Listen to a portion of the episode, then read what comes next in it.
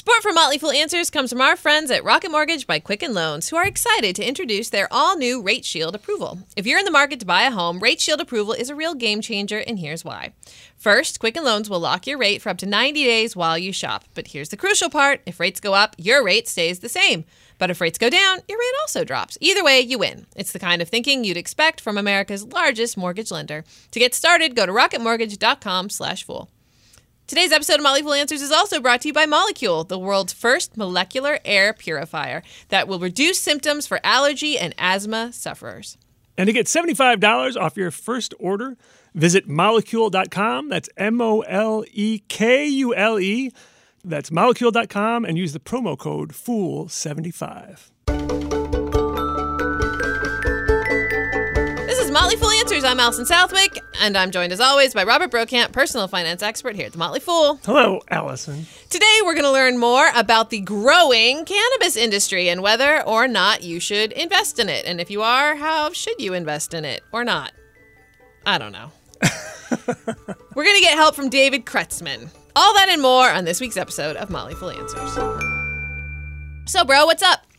Well, Allison, as you know, in this segment, I usually choose one item from the news and talk about it for about five minutes, but I read so much and I have trouble narrowing it down. So this time I'm going to try something different. I'm going to highlight three things, a little shorter time for each, and one fun slash weird fact. Are you ready? I'm ready. Let's bring it. right, Number, one. Number one, defer your gains with qualified opportunity zones. So this is a lesser known creation of the Tax Cuts and Jobs Act passed at the end of last year. Basically, if you sell an investment for a profit, normally you have to pay taxes on the capital gains, but you can avoid that if within 180 days you invest in these qualified special opportunity zones. It's basically it was a way for Congress to try to get people to invest in lower income areas of the country. It's so new that they haven't worked out all the details, and just in July did the IRS actually designate what these what these special opportunity zones are. But basically, how it works is you sell one investment, you invest it, don't have to pay taxes on those capital gains. You can defer them up to the year 2026. And if you keep holding for several years, your cost basis goes up, so your gain is actually shorter, at least in terms of the taxable, the uh, the taxable gain. You invest in a business or real estate in one of these lower income communities. If you hold that for 10 years, when you sell, if you have a gain, you don't pay taxes on that gain. It's an extraordinary opportunity, but they're just starting to work out the details. So if you are interested in doing this, learn a lot of the details. One great recent article on it is can be found on kitces.com. That's K I T C E S.com, written by Jeffrey, Jeffrey Levine. It's called Using Qualified Opportunity Zone Funds to Minimize Capital Gains. So check that out. Number two, just in time for the holidays, get online prices at bricks and mortar stores. And this is, comes from Money Magazine, article written by Paul Schrodt, titled 10 Big Chain Stores That Will Secretly Match Amazon's Low Prices. And essentially listed a bunch of stores where you can go in and, with your phone and say, look, here's the price on Amazon.com. Will you give it to me? And they will do it. Those 10 stores are Bed Bath & Beyond, Best Buy, Fry's, Home Depot, JCPenney, Nordstrom, Lowe's, Staples, Target, and of course, Joann Fabrics. and I did some research and found some other stores will do this too. Dick's Sporting Goods, um, Walmart will do it. Um, so I thought that was actually kind of interesting. I went and actually tried it at Best Buy when we were getting a gift for my daughter, and it worked. Um, isn't there like a little way that you can scan barcodes into Amazon too? So that would make it super easy to actually do the apples to apples comparison, right? Yes, and that's a good point because each store has their own rules about this. Mm-hmm. In some of the stores, the rule is it has to be the exact item, Mm-hmm. and it has to be sold directly by Amazon, not by a third-party seller. So that would be very handy. But some stores, like Home Depots and J.C. Penney's, won't they won't only just match the price, but they'll give you a five to ten percent discount on it. So something to consider. Uh, item number three, and it's a sad one coming straight from Bloomberg. Here's the headline America's student loan debt crisis is about to get much worse. So it starts with these sad stats straight from the article here. Federal student loans are the only type of consumer debt with continuous cum- cumulative growth since the Great Recession. Student loans have seen almost 157% cumulative growth in the last 11 years, Wow. compared to just 52% for cars. And actually, overall mortgage and credit card debt has gone down. When, when you look too at delinquencies, one in 10 kids, usually, but one in 10 people with student loans are delinquent. That means they haven't paid it in more than 90 days, compared to just like 1% to 4% for mortgages and car loans. And it's about to get worse because school is getting more expensive and interest rates are going up. So it's like this double whammy on kids. So the bottom line here is at this point, there are kids all across the country, one of mine included, who are applying to colleges. And students of all ages are applying for financial aid now because the FAFSA opened on October 1st, the FAFSA being the free application for federal student aid. People are going to be making some big decisions about where they're going to school. And it's going to affect their life for the five to 10 to 20 years after that, depending on how much student loan they take out. So please please, please do whatever you can to graduate without student loans. Could be looking harder for scholarships, considering ROTC, staying in state, going to community college for a couple of years, but whatever you do, try to graduate with as little debt as possible.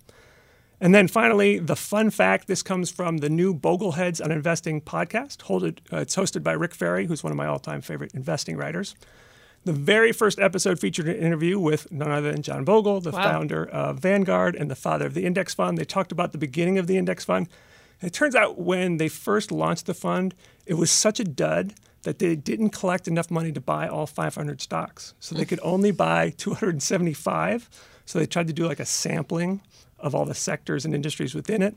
And the first manager of the fund was a young woman who did it only on a part time basis. Her other job was working in her husband's furniture store in Wilmington, Delaware. really? And from those inauspicious beginnings, the Vanguard 500 has since grown to be the biggest mutual fund in the world. Wow. That was a fun fact. Support for Motley Fool Answers comes from our friends at Rocket Mortgage by Quicken Loans. Let's talk about buying a home for a minute. Because of rising interest rates, there's a lot of unpredictability when it comes to buying a home these days, and it's causing a lot of anxiety with people. Well, our friends at Quicken Loans are doing something about that. They're calling it the power buying process, and here's how it works. Quicken Loans will verify your income, assets, and credit in less than 24 hours to give you a verified approval. That gives you the strength of a cash buyer. Then, once you're verified, you qualify for their all new exclusive Rate Shield approval.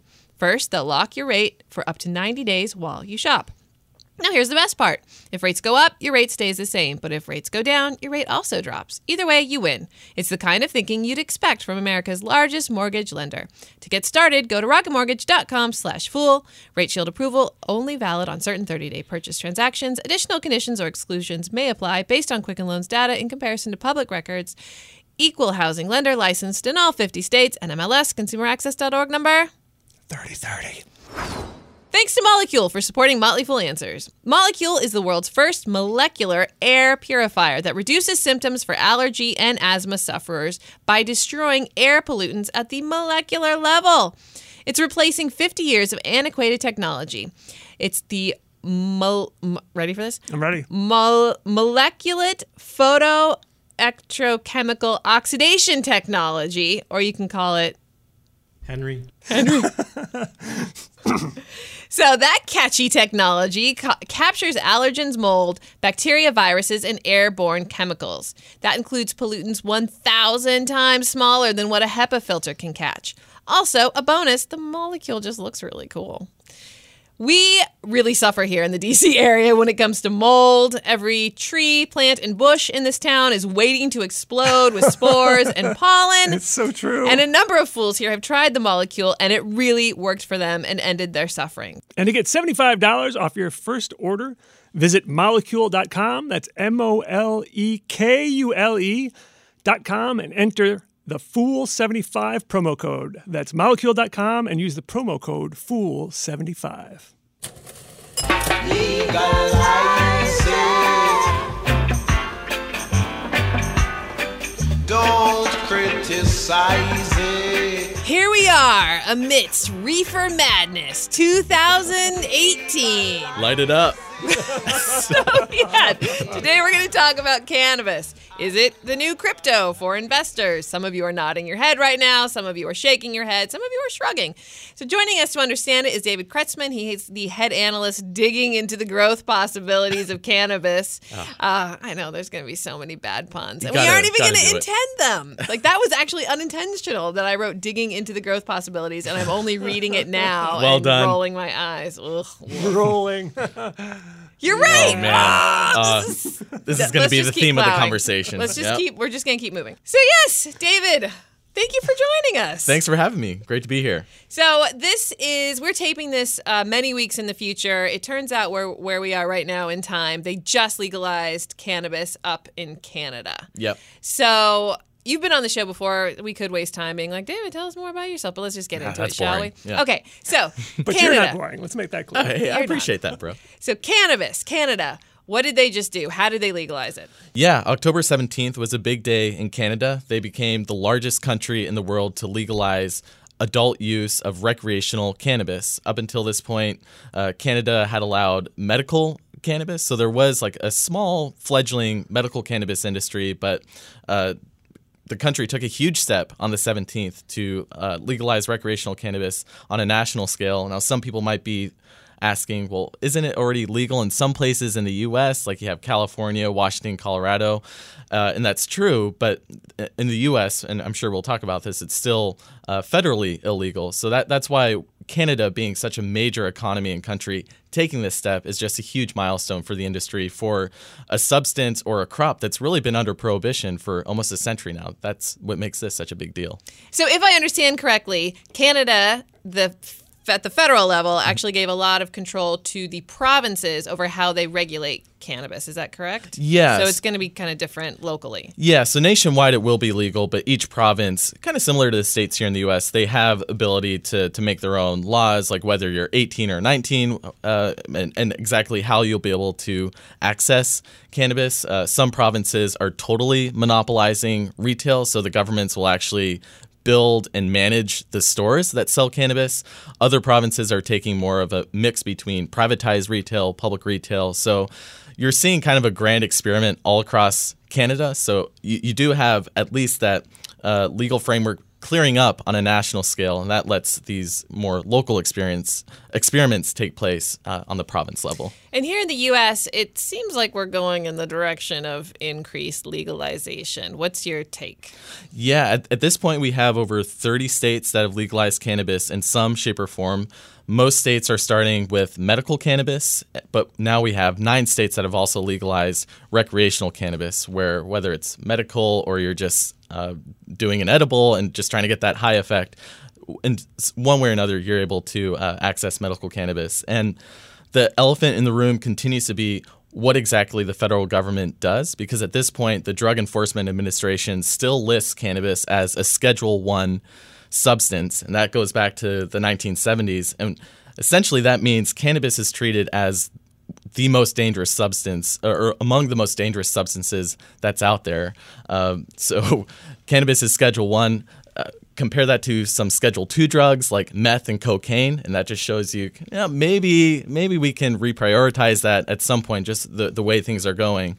Um, but yeah, I, I think it's just a matter of when, not if, when the federal government decriminalizes cannabis. Even President Trump has said he would probably support a bill, uh, which is working its way through Congress now, that would essentially take the federal government out of it and at least let the states uh, make that call for themselves. But there's clearly a, a tide shifting here with public opinion in the U.S., where the majority of Americans, regardless of where you fall politically, most Americans favor the idea of at least decriminalizing cannabis.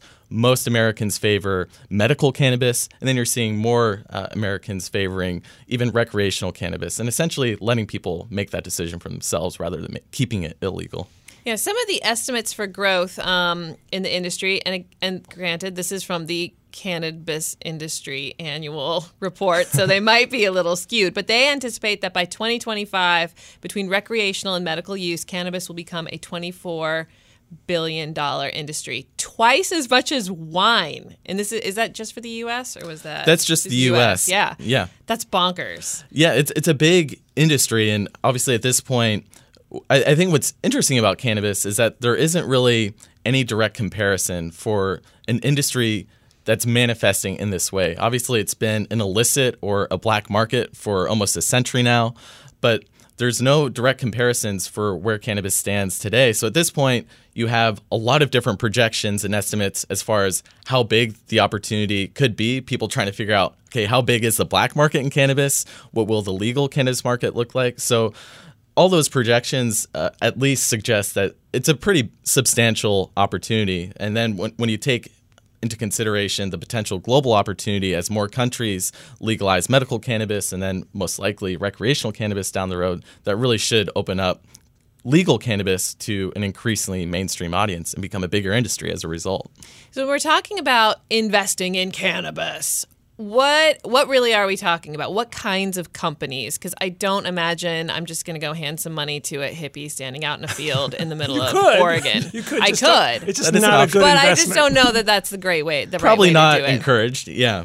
At, at this point, uh, Canada really is the the haven for a lot of these uh, legal cannabis producers. Uh, it's by far the most attractive market to raise capital because these companies can actually go public on the Toronto Stock Exchange or the TSX Venture Exchange for smaller companies. So it's relatively easy to uh, list your shares publicly, access uh, investors that way, and the fact that cannabis is now legal on a national level means that the banks are suddenly supporting cannabis companies. So you're able to get a loan from banks or even have an account with a bank. Whereas in the US, because it's still criminalized on a federal level, a lot of banks uh, are kind of nervous to get involved in, in supporting any form uh, of the cannabis industry in the US, even though it is legalized in some states. So you're seeing Canada attract more and more attention, investment, entrepreneurship as a result. Uh, you have companies really all along the value chain. You have companies that are looking to produce cannabis, companies that are looking to distribute cannabis, um, and oftentimes these companies are actually vertically integrated because there isn't unlike other crops right now, there's not this excess supply of cannabis you can access. So if you want to sell cannabis or sell a branded cannabis product, you also need to grow the, the cannabis at this point. But uh, part of what's exciting here is that we are treading new territory. So we'll finally see how this market unfolds over the next year and beyond in Canada. Um, so yeah, that gives you an idea of the landscape. But uh, right now, there, there's probably over hundred publicly traded cannabis companies up in Canada, and yeah, they're they're all across the spectrum as far as where their place is in the industry. Uh, so there's always a dumb way to invest uh, in something, and hopefully there is a not dumb, foolish approach to investing in the potential growth of the cannabis industry. What is your capital F foolish approach? So, first, let's start with the things that you want to avoid. And I think first you have to recognize that there is a lot of speculation here, there's a lot of frothiness, and partly for good reason. Like, this is a new opportunity. Uh, I, I personally am increasingly convinced that this is the beginning of a large, legitimate legal cannabis industry. So, I think there is reason to be excited. But at the same time, we have to tailor our expectations be- because the the shares of cannabis companies today they're not trading based on present day fundamentals or a track record because most of these companies have only been able to be in existence legally for three to five years at most. Um, and now, finally, in Canada, we have a national uh, recreational market. So there is an increasingly large opportunity there. But the, the shares of these companies are being priced based on future expectations and hype. So there's undoubtedly a lot of frothiness here. Like I'm sure people have seen Tilray in the headlines. It's a company that went public in July. They're a Canadian producer, but they went public directly on the Nasdaq. Gained a ton of attention. Uh, I, I think their their IPO w- was initially priced at about twenty dollars a share. Went up to as high as three hundred dollars a share within a couple months. Uh, and as we tape this right now, it's around 170. When this airs in a few weeks, who knows where it'll be? It could be at 300 or at 20 for all I know. Um, so there's clearly a lot of shorter term speculation. So as capital F foolish investors, we don't want to get caught up in that hype. We want to take a long term business focused approach like we do with any other industry or company. So that's what we're trying to do here at the Fool uh, with, with some of our cannabis investing um, services that, that we've launched so far this year. But recognizing that this is still uh, dominated by early stage companies, they're at a riskier uh, stage in their life. They don't have much of a track record. So there will continue to be a lot of volatility. And as a result, since there isn't much in the way of a track record or present day fundamentals, a lot of what we have to do is look at the qualitative factors. So get a sense for the leadership teams uh, at these companies. Who's at the helm of the ship? Is there a healthy amount of insider ownership? Because we want to be sure that the individuals who are spearheading these companies, if they don't have a whole lot of conviction or ownership in these companies, why should we as investors? And then you, you also want to pay attention to the balance sheet. So essentially, how much cash does a company have in the bank? Because virtually none of these pure play cannabis companies are actually making any money yet. So they're unprofitable. And as a result, they're burning a lot of cash, which isn't necessarily a bad thing because if you do agree that there is an opportunity here, it makes sense to invest in a production facility, a processing facility, investing in marketing and brand building.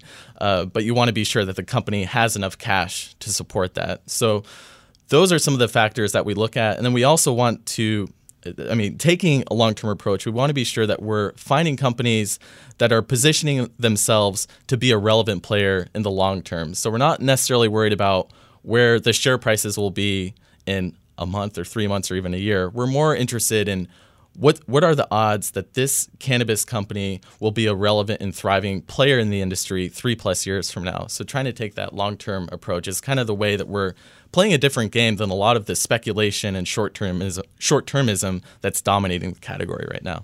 So, are there a couple specific company names or stocks that you want to put out there, and um, for any listeners that want to maybe consider and start looking into the industry? Sure. So we we've kind of d- distinguished between uh, like within the the initial companies that we've recommended uh, to people as, as buy recommendations.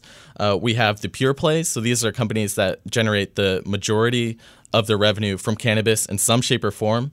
And then we also have picks and shovels companies. And picks and shovels companies we've identified as companies that have a strong underlying core business that isn't in cannabis, but then the potential opportunity with cannabis is kind of an add-on or a cherry on top, but it isn't the the main thesis behind buying the the company. So starting with um, a picks and shovels company. I think Constellation Brands is a company that some people will be familiar with, or if people have followed this space at all, you might have seen them in the headlines.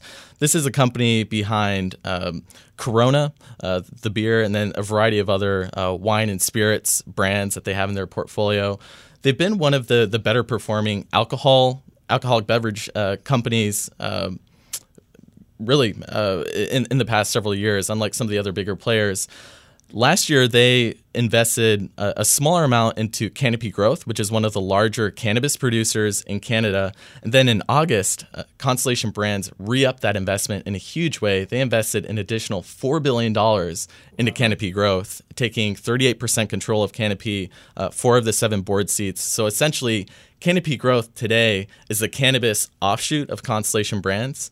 And to, to put that number in perspective, in the first half of 2018, every single cannabis company, public and private, around the world had raised $4.3 billion. Wow. That's the first half of this year. So in a single day, uh, Canopy Growth essentially raised the same amount that every other company had raised. So this just puts um, Constellation and Canopy Growth on a whole other level uh, compared to other companies. So from a picks and shovel angle, I like Constellation Brands because this is a company that pays a dividend.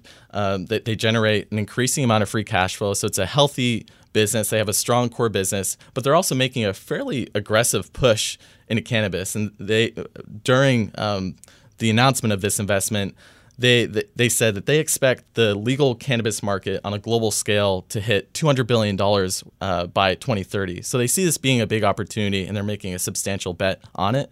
So that that would be the type of company that I start with. It's a business that's easy to understand. You can sort of see where cannabis could complement Constellation Brands because they have a lot of experience building brands and distribution with a highly regulated product like alcoholic beverages. And it makes sense that they could transfer that knowledge over to cannabis in the coming years. And I like the fact that they're taking a long term approach to this. They're not investing in cannabis to juice their share prices or their share price in the short term. They're very much thinking of this from a decades long perspective. And I think that's the right way that, as foolish investors, we should be thinking. Uh, with pure play companies, these are obviously much riskier companies. Uh, like like I said earlier, a lot of these companies are burning cash. They're unprofitable. Um, the valuations are likely going to be very lofty, uh, no matter which way you slice it. Uh, but but one company that I do like uh, that that's a pure play cannabis producer in Canada is a company called CannTrust. Uh, uh, this is a company that's still valued at over a billion dollars. Their revenue over the past year is still pretty minimal, but They've registered among the most medical cannabis patients in Canada compared to the other bigger producers, and they trade at. Even though their valuation does sound lofty, like a billion dollars for a company that's generated about $30 million in revenue over the past year, that valuation is actually really attractive compared to Canopy Growth or Tilray or Aurora Cannabis or some of these other bigger players. So I'm not making the valuation argument necessarily, but compared to some of these other bigger players, uh, I think it is a more attractive price. They also have a, a partnership in place with Breakthru Bre- Beverage, which is one of the largest private companies in the U.S., and that's a company that um, is, is, one of the leading um, beverage distributors in North America. So, in the coming years, potentially, uh, will be able to plug its uh, cannabis products into that distribution network of Breakthru Beverage. Um, it's a founder led company. Uh, they have a healthy balance sheet. So, again, this is one where it would still be incredibly volatile, but uh, I, I, like the approach the company is taking. When I uh, spoke to their president this summer, he said, you know, in 18 months or so, I hope that we're not in the business of growing cannabis because when you think about it, no one cares about who grows the coffee for Starbucks or the tomatoes for Heinz. People are really just interested in the end product. So the long-term vision for CannTrust and also some of these other companies is really in building brands because at the end of the day, when you're dealing with what could potentially become a commoditized crop like cannabis, uh, the, the the greatest value to be captured will be from the brands that can build that uh, the companies that can build those brands that resonate with the end consumers. So just as you see Anheuser-Busch or Budweiser with alcohol or Starbucks with coffee or Heinz with tomatoes, I think you're going to see in the coming years and decades some pretty powerful global brands be built in a similar way around cannabis. And I like the approach that CannTrust is taking to get there. There's certainly yeah, it's not a slam dunk that they will, but I do like the approach uh, that they're taking. So that's one that, that I look at as you know a promising pure play company. Uh, what if I just want an ETF? There, there are a few ETFs out there. Uh, again, limited track records there because there, again, there hasn't been much of a, a track record to have in, in this industry. The one danger with the ETFs is that they're often highly concentrated in the bigger players. And I would say that most, if not all, of the bigger players are trading at some frothy valuations, potentially unsustainable levels. Um, so you, you still want to understand what you're buying. I wouldn't blindly buy an ETF. Eh, so first, you'd want to see what what their concentration is in the top 10 holdings, what those companies are, and if you're comfortable with the idea of having the majority of that ETF be in some of those bigger players. And uh, so for me personally, I, I like the idea if if you are looking to get exposure to this category, start with a company like Constellation Brands, a, a more established multinational company that is looking to make some investments in the category. And then, if nothing else, um, the, the approach that we're taking here at the Motley Fool with our cannabis investing recommendation services is we're almost building our own ETF. So, recognizing that this is the type of industry, given that it is at such an early stage, there will be plenty of losers in the coming years. You're going to see some consolidation. You'll see some companies that fail to gain traction and just won't be able to raise cash and they'll they'll go bust. But the thesis that we have here is that there will be eventual long-term winners in the category and that a majority of the gains will likely come from a small number of winners. So almost approaching it like a venture capitalist, where you're making a series of small bets. You recognize that probably at least half of those bets won't work out like the way you hope, but there will be one or two big winners that more than make up for the losers. Um, so with an ETF, you might be able to capture that, but I think over the long term, if you are interested in the space, it makes a little more sense to build a diversified portfolio among a few of the players um, and, and, go with that approach. But teach their own. I would I would just tread carefully um, with the ETF approach.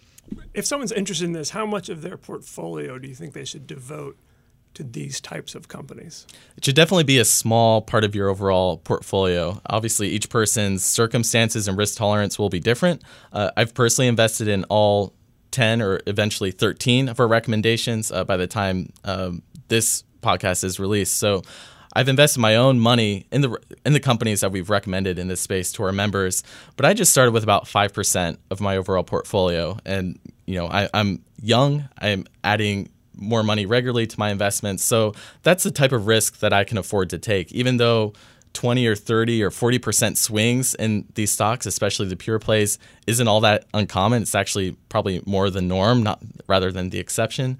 So for someone who's in or near retirement, or if they're not adding a lot of money to their investments, you just want to take a step back and really be sure anything that you put into cannabis, into the cannabis stocks, should be money that you certainly won't need in the next five years and shouldn't be a substantial part of your overall portfolio. So I would say, when in doubt, start small. There's no rush. Uh, because the way that we're approaching is like th- this will be something that unfolds in the coming years and decades and there will certainly be a lot of peaks and valleys along the way we'll have a lot of hype like we had around october 17th and legalization day in canada um, i'm sure if and when the, the us federal government decriminalizes cannabis on a federal level that'll be a huge catalyst for, for the industry but yeah when in doubt start small. All right, David, thank you. Uh, I should probably have a disclaimer. As always, the Motley Fool may have formal recommendations for or against the stocks we talked about. Don't buy and sell stocks based solely on what you heard on this show. David, will you stick around for a little game? Of course. All right. Legalize it, yeah, yeah, and I will So I think it's safe to say that Ben and Jerry's ice cream company feels a connection with weed. I think so. Yes, Yeah. flavor names so. include Cherry Garcia, named after the lead of the Grateful Dead. They also have Phish Food, uh, another band that enjoys just getting together in a field and smoking weed and just hanging out for long hours. And On then, of course, the ice cream half baked. So, for today's quiz, you guys have to guess: is it a weed strain or a failed Ben and Jerry's ice cream Oh, flavor? Let's do it. okay, the first one is Snoop's Dream. Ooh, boy. So that would, you'd have to say it's most likely weed. So I'm going to say it's a trick question, and I'm going to say it's ice cream. I'm gonna say it's I'm gonna say it's weed. You know what? Weed has it. It is oh. indeed a strain of weed. All right, next one. Super lemon haze. I'm just wondering what the ice cream flavor will be. Does, does anyone want an ice cream dominated by that much lemon? I don't know if anyone's Oh, asked for I that. love lemon ice cream. okay, all right, I stand corrected. Oh man, I love lemon ice cream. All right, so I'll go with weed. yeah, what's what's even better than lemon ice cream? Lemon weed. I'll go with weed again. It is indeed weed. All right, the next one is au pair. Oh, that's interesting. Hmm. uh, I can't imagine. Well, uh, I'll go with ice cream. Yeah, I I, I like ice cream there, but again, how you're hearing cream. that word, and you know, Ice cream. Ice cream. It is indeed a failed Ben and Jerry's ice cream flavor. It was fresh pear ice cream with a hint of almond and a light fudge swirl. But uh, apparently, fans did not like it. Yeah, shocker. Yeah. The next flavor or weed strain Hint, hint. red and ginger. Fred and ginger. What kind of ice cream would be f- like? I'm gonna have to go with weed on that one. I'll say ice cream. Or there's some Fred and Ginger celebrities out there. Well, yeah, Yeah. Fred Astaire and Ginger Rogers. Okay, but I I don't know have what no kind of idea who those ice people are. cream. Showing your age there. Yeah, I know. I, I'm totally clueless here. That's okay. All right. Rick thinks it's weed. You think it's I think I said weed. weed. What do Ice you think? cream. Ice cream. You're right. It's ice cream. This flavor right. featured ginger ice cream with chocolate bow ties. Aw. All right. The next one you have to guess sour tsunami. Hmm. Well, it sounds more ice creamy to me, but what do I know? You know nothing. about Nothing. weed. I think I'm losing this this You are- competition. yes, you are. Uh, I'll go with uh, I'll go with weed strain. I think it's a sorbet. It is a weed strain. Five for five. Okay. And the last one is black and tan. Goodness gracious. I say it's both. That's true. There's, it's, there is hard to double. There are so many strains, strains of weed. It is hard to know. But if it is a Ben and Jerry's flavor, that trumps whether or not it is. I'm going to say weed. yeah, I'll go with weed. Ice cream. It is ice cream. Oh my gosh. It is I don't a think I got a cream- single one right. A cream. I don't think you did either. Jeez It's a cream stout ice cream swirled with chocolate ice cream. Um, it sounded pretty good, but then apparently there's some British history and Irish fans did not like it. So, anyway, Now, Alison, did you bring samples of all these for us today? Of the weed, yes. Okay. Because these ice creams don't exist anymore. Oh, that's so right. here we go. First, we're going to start off with Snoop's Dream. Excellent. It's very, yeah, I don't know. No, we have none of that here. All right. So, uh, yeah, that's all I got for you, David. Thank you so much for hanging out with us. Always a pleasure. Thanks so much. It's been a lot of fun. Well, that's the show. It is edited tokingly by Rick Engdahl. Uh, our email is answers at fool.com. For Robert Brokamp, I'm Alison Southwick. Stay foolish, everybody.